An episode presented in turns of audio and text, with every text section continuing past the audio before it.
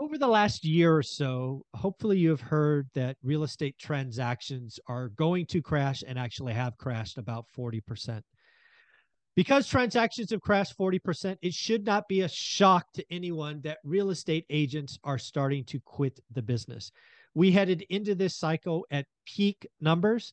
And with transactions being down 40%, there's a lot of people not making enough money in this business. I want to acknowledge that fact. It should be obvious to everyone. I think it is kind of comical that people are saying, hey, look, real estate agents are quitting. I'm like, hey, look, 40% crash. It kind of makes sense. But I want to actually talk to the real estate agents that are still in the business because I have some real estate agents on my channel every week Omar, Adrian, Beth, and a few others that are doing it the right way. So, Dion, first, let's talk about real estate agents today. Obviously, you just wrote a contract, you're getting an agent paid. And then I want to talk about what I think real estate agents should be doing today. Uh, what do you think? Transactions crashed 40%. There's less agents. Is that shocking? So the first thing to note is a lot of people when they hear uh, real estate crash, of course they go to the crash bros and they say, "Well, prices are going to plummet because insert any reason." Yeah. You know, eviction moratorium, pandemic, stock market crash, prices are too high, rates are too high, prices aren't crashing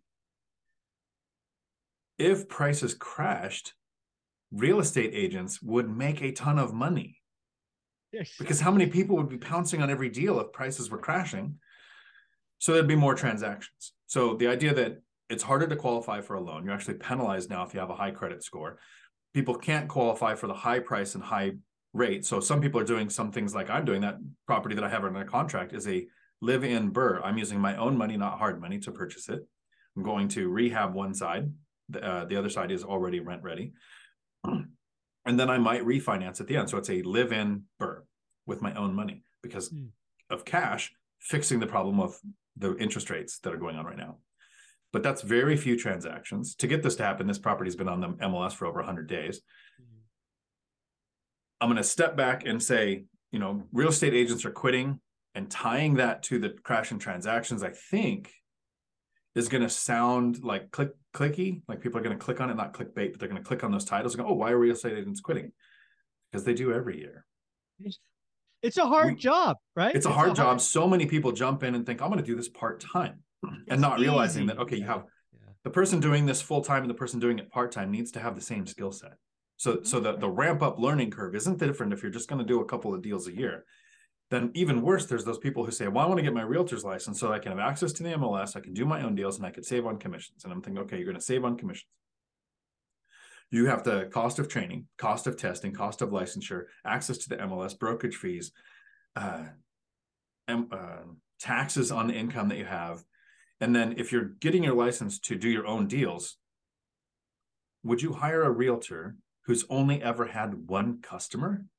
That's what you're doing that's the skill level that you're working with. So I think that there are always people who are churn. There's a churn to mm-hmm. realtors, and there are, there is a right way to do it um, for each person and a wrong way. And most people pick the wrong way. They pick, um, I'm going to go sit in a realtor's office on a Saturday and wait for walk-ins. I have a friend who's done he's done it probably eight years, but a total of six months.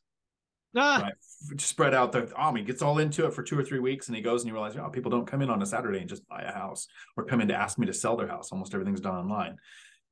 So the not making income. And then if they say, well, I want to get my realtor's license, the worst case scenario is I quit my job, got my realtor's license so I can invest in real estate. Hmm.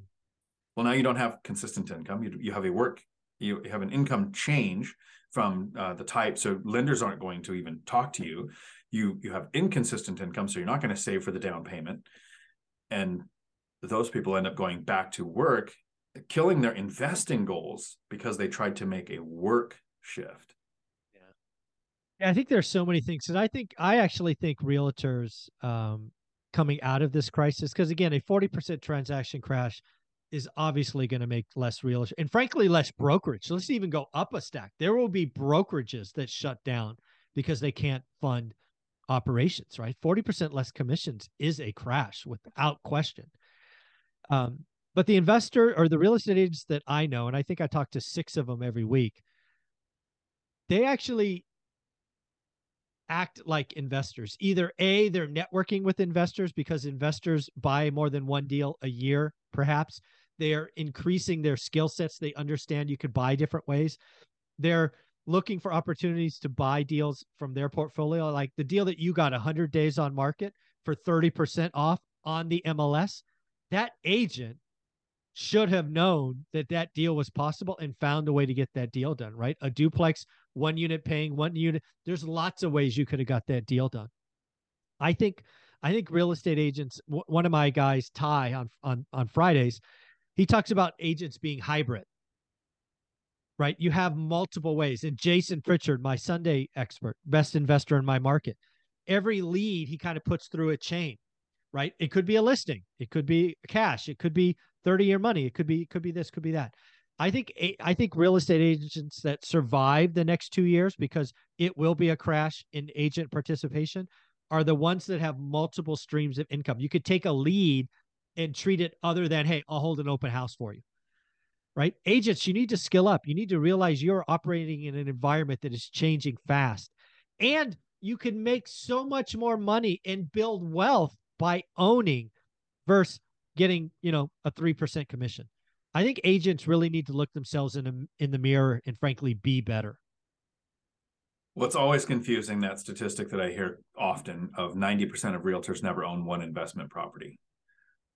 But if you look at being a real estate agent as growing a side hustle, I think you're more likely to be successful. We don't start a side hustle and go, I'm going to go do this lawn care business on the weekend to try to make some extra money. And if that money doesn't come in, I can't pay my rent. Yeah. Right. We're going to go and do this extra work, lose our extra time to generate some extra income that we would try to put to work. So if you're looking at becoming a realtor and you look at it as a side hustle that could generate income that you don't need, you're more likely to be able to live through the famine times. And then there's the uh, method that Graham Stephan used to grow his real estate. So in the very beginning, when he was 18, 19, you know, he was out of high school. He'd had a job for a very short period of time, never had a long-term W-2 job, but he started working doing uh, lease signatures. Yeah. So he would sign people up for rentals, planning on in a couple of years, they'll probably become buyers and you're building that client list over time. And then Graham would have the really inconsistent income where he'd go six months with nothing, sell a $600,000 house, a couple months with nothing. So he started buying uh, investment properties, started the house hack, started the ad. You know, I think at, at most, I think he had like seven properties at one time. So it's not like he had a huge portfolio, but his goal was some money from rentals mm-hmm. so that he could survive the time when there's no money coming in from real estate. And if you're get, if you're just getting into real estate, you should be planning on this being real spiky income and long yeah. periods of time with no income. And if you've been doing this for years, you should have hopefully seen cycles and understood that you needed to be ready for when interest rates go up and prices they don't come down when interest rates go up. Buying power does, which means less purchases can be purchased. Exactly. So I think there's a lot of people that are there's every year there's a lot of people who leave being realtors because it's a hard job and it actually is a job and can you imagine thinking, well, I want to be a realtor because I don't want to work 40 hours a week. My poor agent, uh, like 90% of our conversations are after eight o'clock at night. Yeah. And on a Sunday and on his vacation.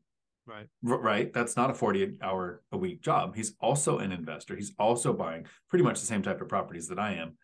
Uh, so he gets that that's how this has to work and he's very successful. Yeah. Yeah, one of the, again, I, I just want to highlight that we will have less realtors in the business, less licensed realtors in the business over the next 18 months. The ones that survive this and come out the other side, it will be really good. I just suggest you skill up. You you do what Graham Stephan did, or maybe meet Kevin back with a 203k loan. Own some stuff. Wealth is built from owning, and you're you're in the deal flow. You have these conversations. You the fact that you're not the you know less than 90% ever own an investment property don't be part of that 90% be part of the 10% dion where can people find you?